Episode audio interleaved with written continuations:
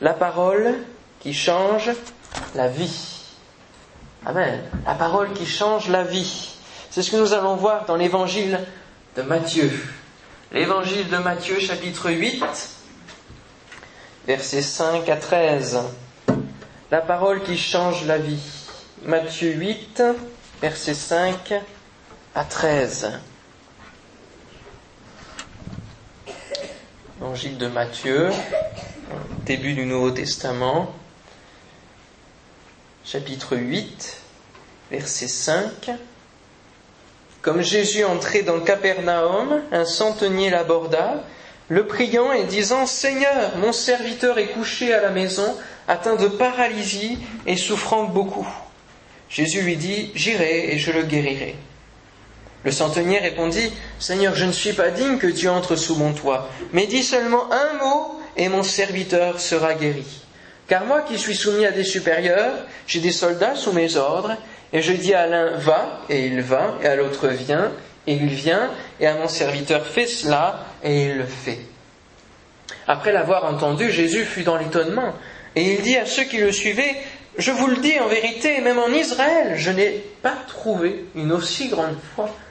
Or je vous déclare que plusieurs viendront de l'Orient et de l'Occident et seront à table avec Abraham, Isaac et Jacob dans le royaume des cieux. Mais les fils du royaume seront jetés dans les ténèbres du dehors, où il y aura des pleurs et des grincements de dents. Puis Jésus dit au centenier, Va, qu'il te soit fait selon ta foi, et à l'heure même, le serviteur fut guéri. Amen. Alléluia. Quelle belle histoire n'est pas une fable ou une légende, comme certains pourraient le dire, quelque chose qui s'est passé euh, du temps de Jésus, lorsque Jésus parcourait les villes et les villages. Et il va apporter ici une parole qui va changer la vie. Et ce soir, mes amis, frères et sœurs, je vous invite à croire en une parole qui change la vie et qui peut changer votre vie. Amen qui peut changer votre vie. Vous savez, il y a des paroles qui détruisent, il y a des, des, paroles qui sont vraiment destructrices d'un humain à l'autre, mais Dieu veut donner une parole qui change la vie, qui apporte la vie. Amen. Il y a des mots comme ça qui ressortent et qui changent le cours d'une situation. Et on pourrait citer ce petit mot que les enfants doivent apprendre et qui est un mot magique, on l'appelle comme ça, lorsqu'ils doivent dire merci. Hein, ils doivent apprendre à dire merci. Et dès qu'ils disent merci, qu'est-ce qu'ils ont? Ils ont soit la récompense, soit ils ont, ils ont ou s'il vous plaît, hein, s'il vous plaît, merci. Ils ont un résultat, ça change quelque chose pour eux. Eh bien, nous allons voir ce soir qu'il y a une parole qui change la vie tout entière, qui est bien mieux que s'il vous plaît ou merci. C'est la parole de Jésus qui va rencontrer ce centenier. Jésus parcourt les villes et les villages et il va faire escale, halte, dans la ville de Capernaum. Que veut dire Capernaum? Quel drôle de nom, hein? On a des villes aussi en France qui ont des drôles de noms. Capernaum. Capernaum, ça veut dire la ville ou le village de la consolation la ville ou le village de la consolation. Et le premier point que j'aimerais soulever, c'est que notre monde est rempli de désespoir et cherche la consolation. Notre monde cherche la consolation. Notre monde cherche une parole de consolation, une parole qui va changer les choses.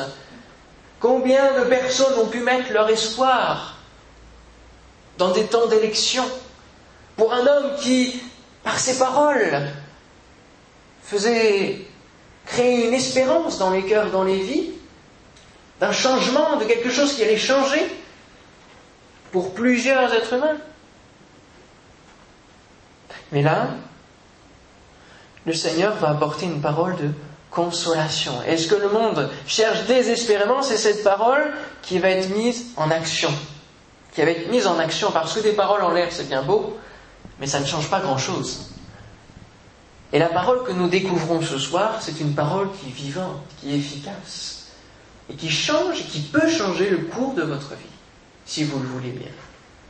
Jésus entre dans la ville donc de la consolation. Et que ce soit dans cette ville ou ailleurs, il y a donc des hommes qui cherchent la consolation. Et dans cette ville, même si c'est la ville de la consolation, il y a des hommes et des femmes qui connaissent le deuil, qui connaissent des drames, qui connaissent euh, des situations tragiques et qui ont besoin de consolation. Et vous pouvez être dans le meilleur des endroits,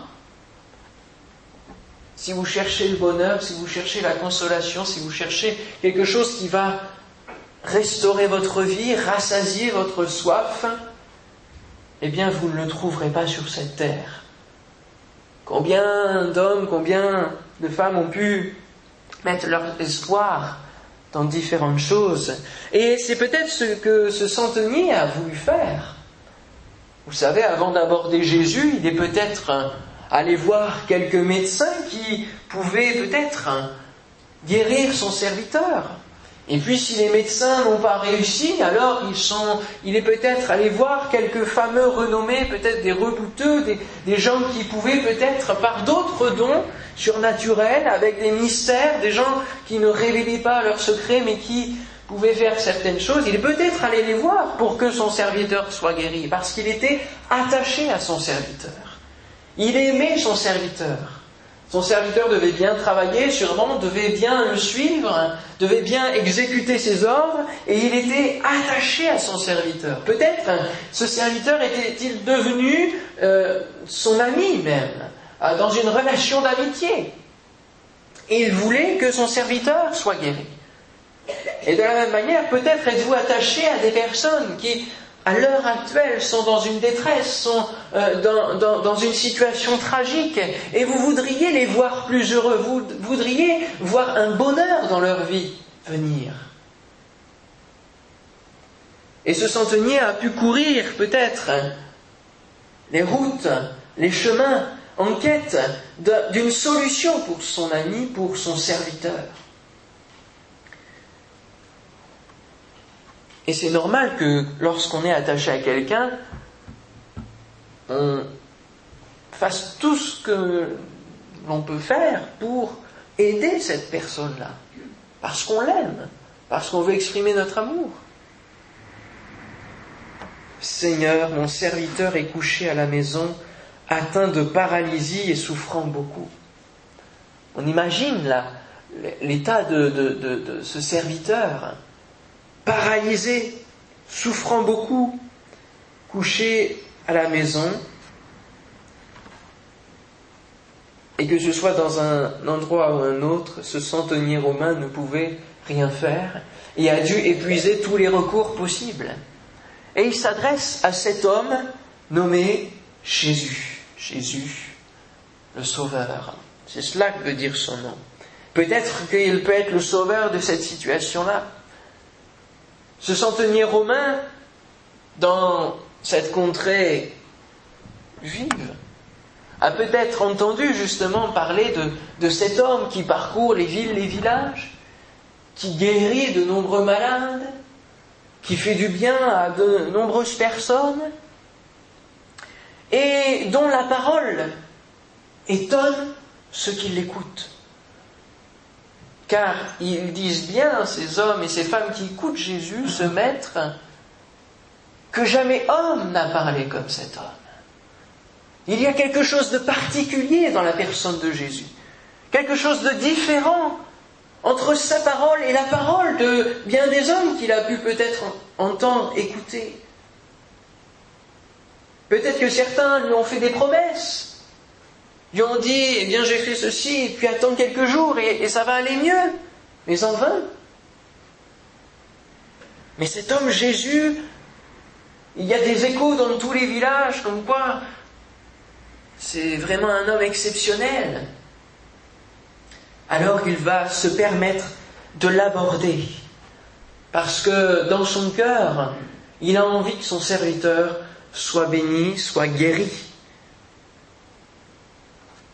Seigneur, mon serviteur est couché à la maison, atteint de paralysie et souffrant beaucoup. Il ne va pas dire grand-chose, il va juste décrire la situation. Parce que peut-être qu'à un moment donné, euh, lorsqu'il expliquait euh, la situation de son serviteur à d'autres, il a peut-être euh, mis d'autres paroles, essayé de développer, d'expliquer comment c'était arrivé. Mais là, il va simplement dire la situation. Mon serviteur est couché à la maison, atteint de paralysie et souffrant beaucoup. De cette même parole, on pourrait entendre d'autres paroles. Mais bien ne m'apporte pas le bonheur escompté. Ou encore, ma maladie m'empêche de profiter de tous les biens que j'ai amassés. Ou encore d'autres. Combien de personnes dans la vie se retrouvent comme fauchées à cause de la santé, à cause de la maladie, à cause de la santé qui ne va plus, à cause d'un drame, du jour au lendemain, la joie se change en, deuil, l'allégresse se change en larmes. Et l'on se rend compte que l'argent n'y peut rien, que essayer de chercher la consolation ou la solution dans l'alcool n'y peut rien, dans la drogue non plus, et j'en passe, dans toutes les, nouvelles euh, issues qui sont des voies de garage. On recherche la consolation, la solution, ou plutôt on essaye d'effacer notre souci, d'effacer notre maladie, d'effacer notre malheur, nos problèmes avec ces choses-là.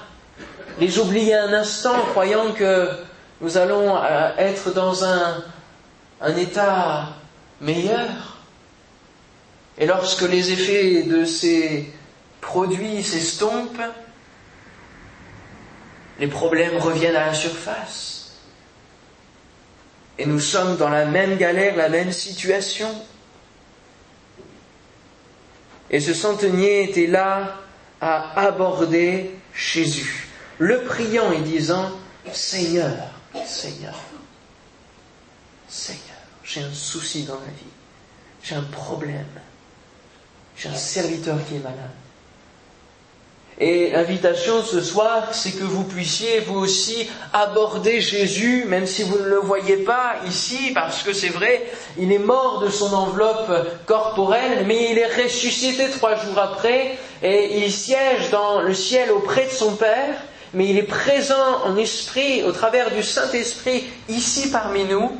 Eh bien, si vous puissiez lui exprimer votre souci, votre problème, abordez Jésus, alors que vous pouvez, vous avez une occasion de le rencontrer au travers d'une prière toute simple. Seigneur, vois ce que j'ai comme problème. Vois dans quelle situation je suis arrivé. Vois combien ma famille est décimée.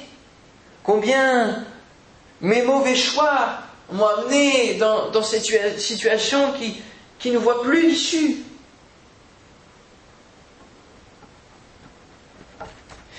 Ce récit du centenier nous est narré aussi dans l'évangile selon Luc. Et Luc nous apporte un détail sur comment le centenier a abordé Jésus. Il n'est pas venu directement à lui dans un premier temps. Luc chapitre 7 verset 3, il nous est dit que le centenier, ayant entendu parler de Jésus, lui envoya quelques anciens des Juifs pour le prier de venir guérir son serviteur. Ces anciens arrivèrent auprès de Jésus et lui adressèrent d'instantes supplications, disant Il mérite que tu lui accordes cela, car il aime notre nation et c'est lui qui a bâti notre synagogue. Le centenier n'est pas venu tout de suite auprès de Jésus. Il a entendu parler, et puis peut-être que par peur, de ce que Jésus ne lui réponde pas parce qu'il était romain, et que c'était pas sa patrie, etc., il a envoyé quelques juifs aborder Jésus. Des gens de sa nation, des gens de sa race, pour essayer de, le convaincre, de, de le faire venir. Et puis, ces juifs ont employé des méthodes euh, qui vont essayer d'amadouer Jésus De dire, mais tu sais, il mérite que tu fasses cela. Parce qu'il est bon, il est, il est bien cet homme. Il fait du bien à notre nation. Il a construit notre synagogue. Mais vous savez, lorsqu'on envoie quelqu'un d'autre aborder Jésus à notre place, eh bien nous n'en ressentons pas les effets. Et les méthodes de, pour amadouer Jésus ne servent à rien, ne servent à rien. Parce que Jésus n'est pas un homme qu'on amadoue avec des flatteries ou on ne peut pas non plus montrer son bon côté. Vous savez, Jésus connaît notre bon côté et notre mauvais côté. Il sait tout de nous. Et nous ne pouvons pas cacher à Jésus, même si nous envoyons des personnes à notre place, même si nous disons à un chrétien, mais prie pour moi, prie, prie Jésus pour moi, sans qu'on ne le fasse soi-même, cela n'apporte pas grand-chose. Jésus nous connaît. il faut que nous-mêmes nous allions auprès de Jésus, sans crainte, sans peur. Parce que Jésus n'est pas celui qui rejette, mais Jésus est celui qui tend ses bras sur la croix comme signe d'amour pour chacun de nous. Et ses bras sont assez grands pour nous accueillir tous. Alléluia. Ses bras sont assez grands pour nous accueillir tous. Il mérite que tu fasses cela. En face de Jésus, que méritons-nous? Il faut bien se rappeler que nous avons un bon côté mais aussi un mauvais côté et que ce mauvais côté, eh bien, fait que nous ne méritons rien. Nous ne méritons rien.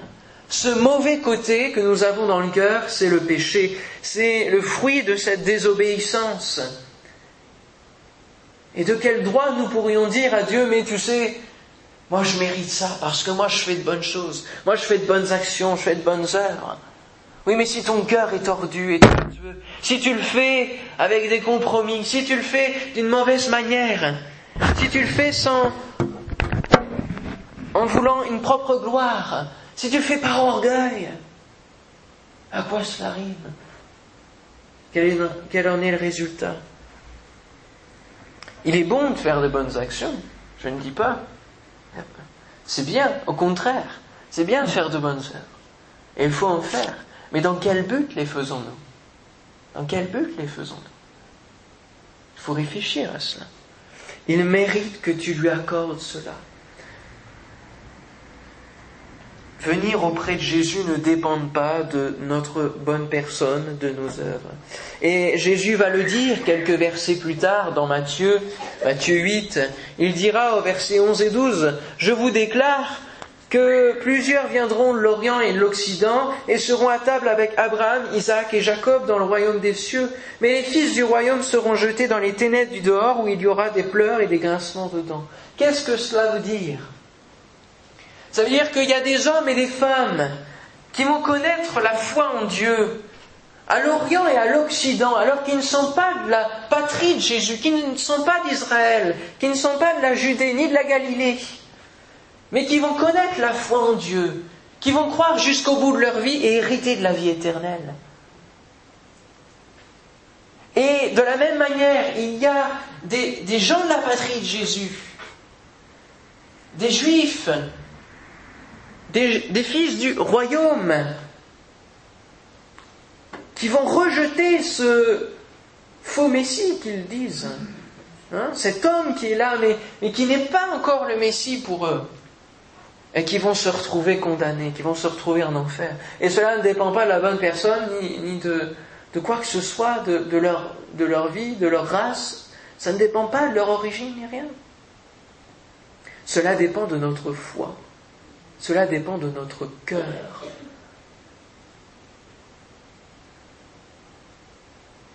Notre foi en la parole qui change la vie. La Bible dit que celui qui croira sera sauvé et celui qui ne croira pas sera condamné. Il est déjà condamné, celui qui ne croit pas. Celui qui ne veut pas croire en Dieu bien quelle est sa destinée?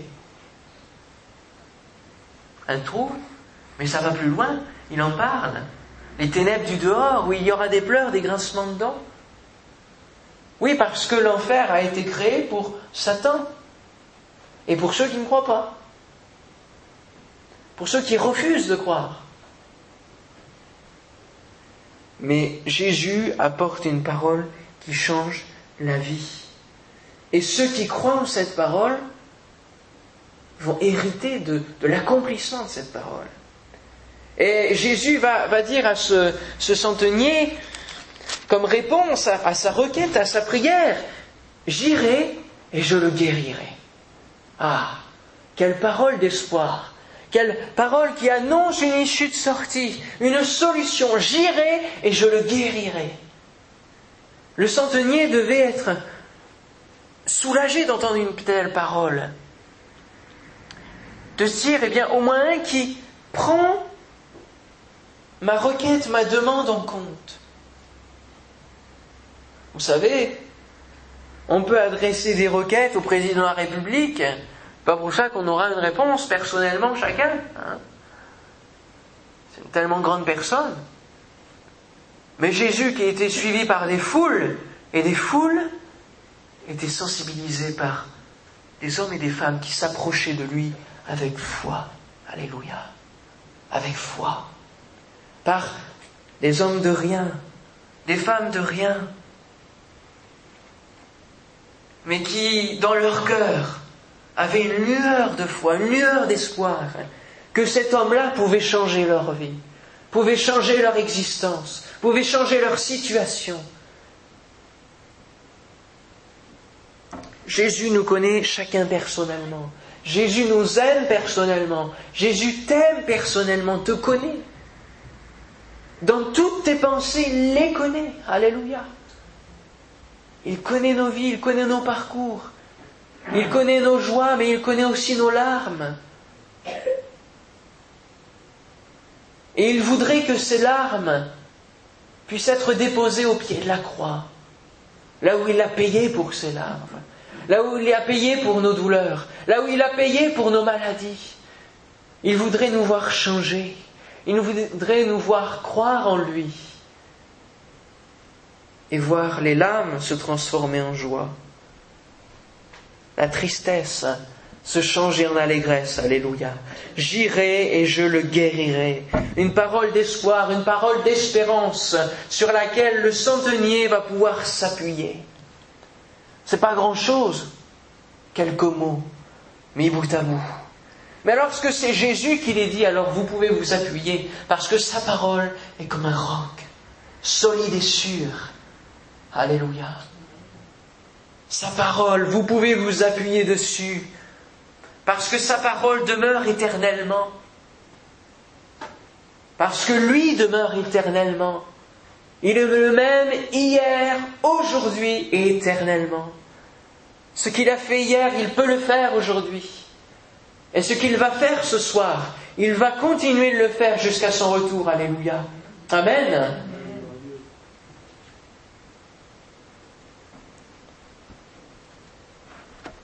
Ce n'est pas seulement une phrase que nous avons, comme le centenier peut avoir. Lui, il va s'accrocher à J'irai et je le guérirai. Mais nous, c'est tout un livre de promesses, de paroles comme cela que nous avons. Et quel est grand notre privilège de pouvoir s'appuyer sur cette parole qui est la Bible, cette parole qui contient de merveilleuses promesses. Alléluia. On a un privilège immense et des milliers de paroles qui peuvent changer notre vie. Amen. Je vais vous en citer quelques-unes. Psaume 37, verset 5. Est-ce que quelqu'un le connaît? Psaume 37, verset 5. Recommande ton sort. Allez, continuez là. Recommande ton sort à l'Éternel et il agira. Alléluia. Mets en lui ta confiance et il agira. Recommande ton sort à l'Éternel. C'est ce qu'a fait le centenier. Seigneur, mon sort est entre tes mains, mon serviteur est entre tes mains. mets en lui ta confiance. Et il a mis sa foi en action sur la parole, j'irai et je le guérirai. Et qu'est-ce qu'a fait Jésus? Il a agi, alléluia. Et il agira. Jérémie 29, 11, car je connais les projets que j'ai formés sur vous. Alléluia. Dit l'Éternel, l'Éternel, celui qui n'a ni commencement ni fin, qui est l'alpha et l'oméga. Projet de paix et non de malheur, afin de vous donner un avenir et de l'espérance. Pour celui ce soir qui est dans une situation bloquée, j'aimerais te dire qu'il y a un avenir et de l'espérance pour toi. Un avenir et de l'espérance pour toi, des projets de paix qu'il a formés sur ta vie, que tu ne connais pas encore, mais qui sont merveilleux, alléluia, et qu'il t'invite à vivre ce soir. Mais si seulement tu voulais croire en la parole qui veut changer ta vie. Un dernier exemple, et c'est Jésus qui le dira dans Marc 16, versets 17 à 18, et que nous devrions vivre au quotidien dans nos assemblées, dans nos vies en tant que chrétiens. Voici les miracles qui accompagneront ceux qui auront cru. Seulement ceux qui ont la foi, seulement ceux qui auront cru, de point, en mon nom, ils chasseront les démons, ils parleront de nouvelles langues, ils saisiront des serpents, s'ils boivent quelques breuvages mortels, il ne leur fera point de mal, ils imposeront les mains aux malades, et les malades seront guéris. Amen. Amen. Les malades seront guéris. Au nom de Jésus. Jésus a agi Relevons l'attitude du centenier à la réponse de cette parole. Seigneur, je ne suis pas digne. Lui, heureusement que les Juifs qu'il avait envoyés, eh bien, sont partis maintenant, il se retrouve face à face avec Jésus, et il est conscient de, de, de qui il est face à Jésus. Je ne suis pas digne que tu entres sous mon toit. Seigneur, je ne suis pas digne que tu entres sous mon toit, mais dis seulement un mot, et mon serviteur sera guéri. Alléluia. Dis seulement un mot et mon serviteur sera guéri. Ah, que le Seigneur est bon. Plus qu'un mot, c'est un nom qu'il faut proclamer. C'est le nom de Jésus qu'il faut proclamer. Amen. Plus qu'un mot, c'est un nom qu'il faut croire. Celui de Jésus. Parce que le nom de Jésus sauve. Le nom de Jésus guérit. Le nom de Jésus est source de bénédiction. Il est le Sauveur. Il est le Seigneur qui veut être le maître de ta vie et pouvoir te donner les conseils qui sont les meilleurs afin que tu fasses les choix les meilleurs, qui vont t'emmener vers la vie la meilleure et vers une éternité qui est la meilleure. Alléluia. Dans la félicité. Non, Jésus n'est pas un discoureur, mais sa parole est vivante. Et ce qu'il ordonne s'accomplit. Et le centenier a pris une bonne image de sa propre vie. Il avait des soldats sous ses ordres. Et lorsqu'on est un soldat lambda, qu'on n'a pas de, grade, eh bien on obéit à notre supérieur qui est au-dessus. Et le supérieur qui est au-dessus va obéir au supérieur, etc. Et les soldats faisaient, et son serviteur aussi faisait, ce que le maître, ce que le centenier ordonnait. Et il reconnaît, ce centenier, malgré son grade, que Jésus est bien au-dessus. Parce que Jésus, la Bible le dit, il est le chef de l'armée. Alléluia. Il est le chef, il est au-dessus de tout. Et quand il ordonne, eh bien, tout obéit. Tout lui obéit. Alléluia. On l'a vu il y a 15 jours. lorsqu'il ordonne à la tempête de s'apaiser, lorsqu'il va dire silence, eh bien, tout lui obéit. Alléluia. Lorsque son ami Lazare est dans la tombe depuis quelques jours et qu'il sent déjà, Jésus va ordonner Lazare, sors Et Lazare va ressusciter. Lazare va sortir au nom de Jésus. Alléluia. À la parole de Jésus. Pourquoi? Parce que Jésus est la parole faite chair. Qu'est-ce que ça veut dire, parole faite chair Qu'est-ce que c'est que ça? Eh bien, la Bible que nous avons ici, la parole sur laquelle nous pouvons nous appuyer, c'est Jésus lui-même. C'est lui qui est la parole vivante. C'est lui qui incarne toute cette vérité qui est décrite ici. Jésus est la parole faite chair, et elle a habité parmi nous, pleine de grâce et de vérité. Et nous avons contemplé sa gloire, une gloire comme la gloire du Fils unique venu du Père. Alléluia. Il s'est fait homme, mais il est le Fils de Dieu. Et il reste le Fils de Dieu qui est venu pour chacun de nous. Alléluia. Lazare sort et vous savez, ce qui est le plus merveilleux, c'est que même sur la croix, même son soupir, son dernier soupir, qu'est-ce que va créer son dernier soupir? C'est même plus une parole, c'est un soupir. Eh bien, cela va provoquer le déchirement du voile. Alléluia. Haut en bas. Le voile du temple s'est déchiré à son dernier soupir lorsqu'il a expiré.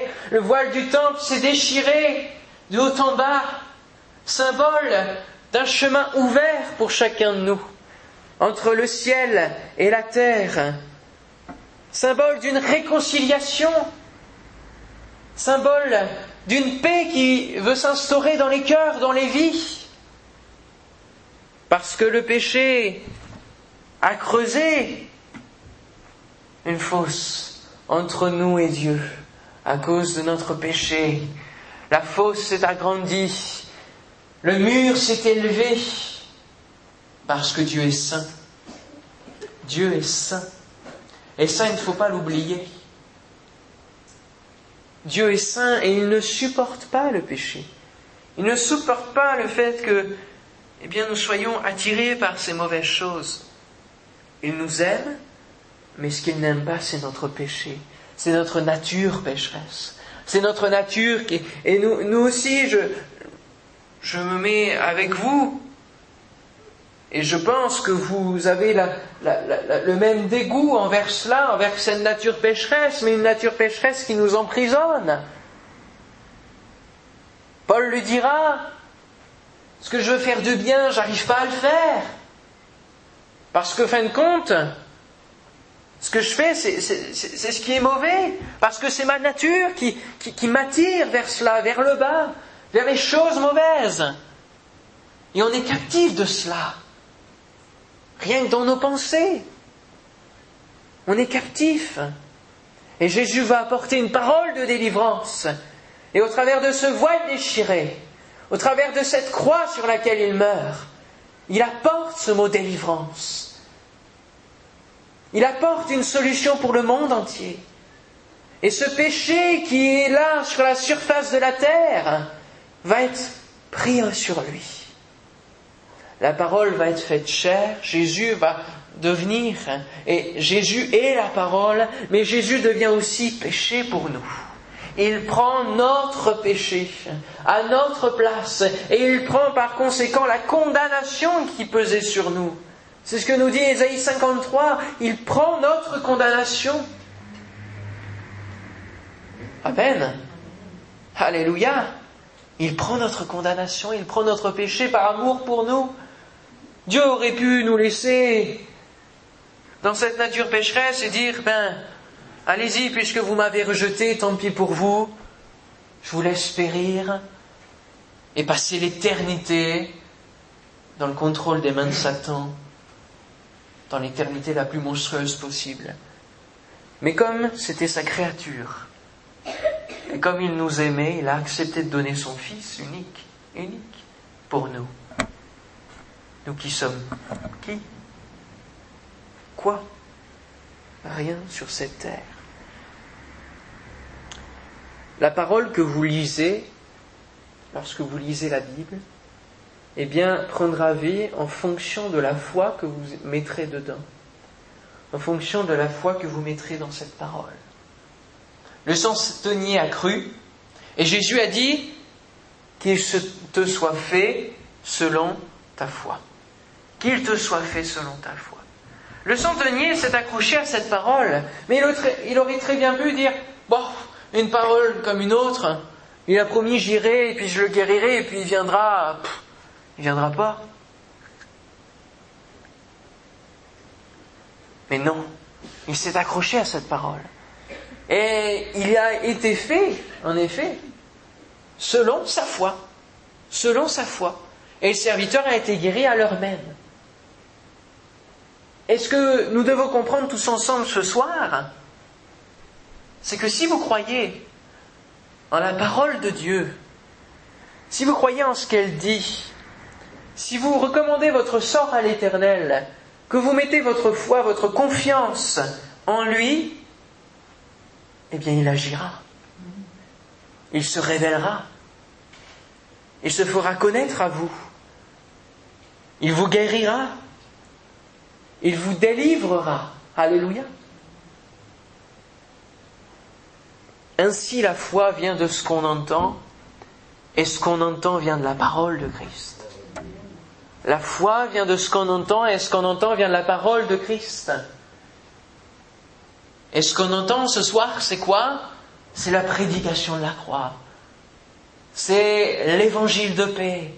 C'est la prédication de la foi. Alléluia. Parce que si nous sommes réunis ce soir et si plusieurs se disent chrétiens, c'est bien parce qu'ils croient, c'est bien parce qu'ils ont la foi et qu'ils vivent selon leur foi. Et la mesure de foi qui est donnée à chacun d'entre nous ce soir, eh bien, mettons-la en action sur cette parole que Jésus déclare, sur ces paroles que Dieu dit, et nous verrons le miracle s'accomplir. Amen. Si ce soir tu crois que tu peux être guéri de ta maladie, le Seigneur va te guérir. Et ce qui est merveilleux avec le Seigneur, c'est que la foi n'attend pas. Et que le Saint-Esprit n'attend pas pour guérir, n'attend pas la fin de la prédication, n'attend pas la fin de la réunion pour se manifester. Non, mais il se manifeste dès maintenant. Et si tu crois qu'il peut te délivrer de tes chaînes, te délivrer de ta nature pécheresse, eh bien il le fait dès maintenant. Alléluia. Et il faut que tu crois. C'est une question de foi, tout simplement. Et quel est grand le défi que le centenier nous lance? Parce que par sa foi, il a étonné Jésus. Chers amis, frères et sœurs, étonnez Dieu par votre foi. Quel défi Étonnez Dieu par votre foi. Croyez que tout est possible en son nom. Croyez que Jésus est au-dessus de tout que si vous vous mettez à croire, il va agir. Amen. Et à l'heure même, il fut, et à l'heure même, il fut guéri. Alléluia. Il fut guéri. La foi en Dieu reçoit une réponse certaine. Amen.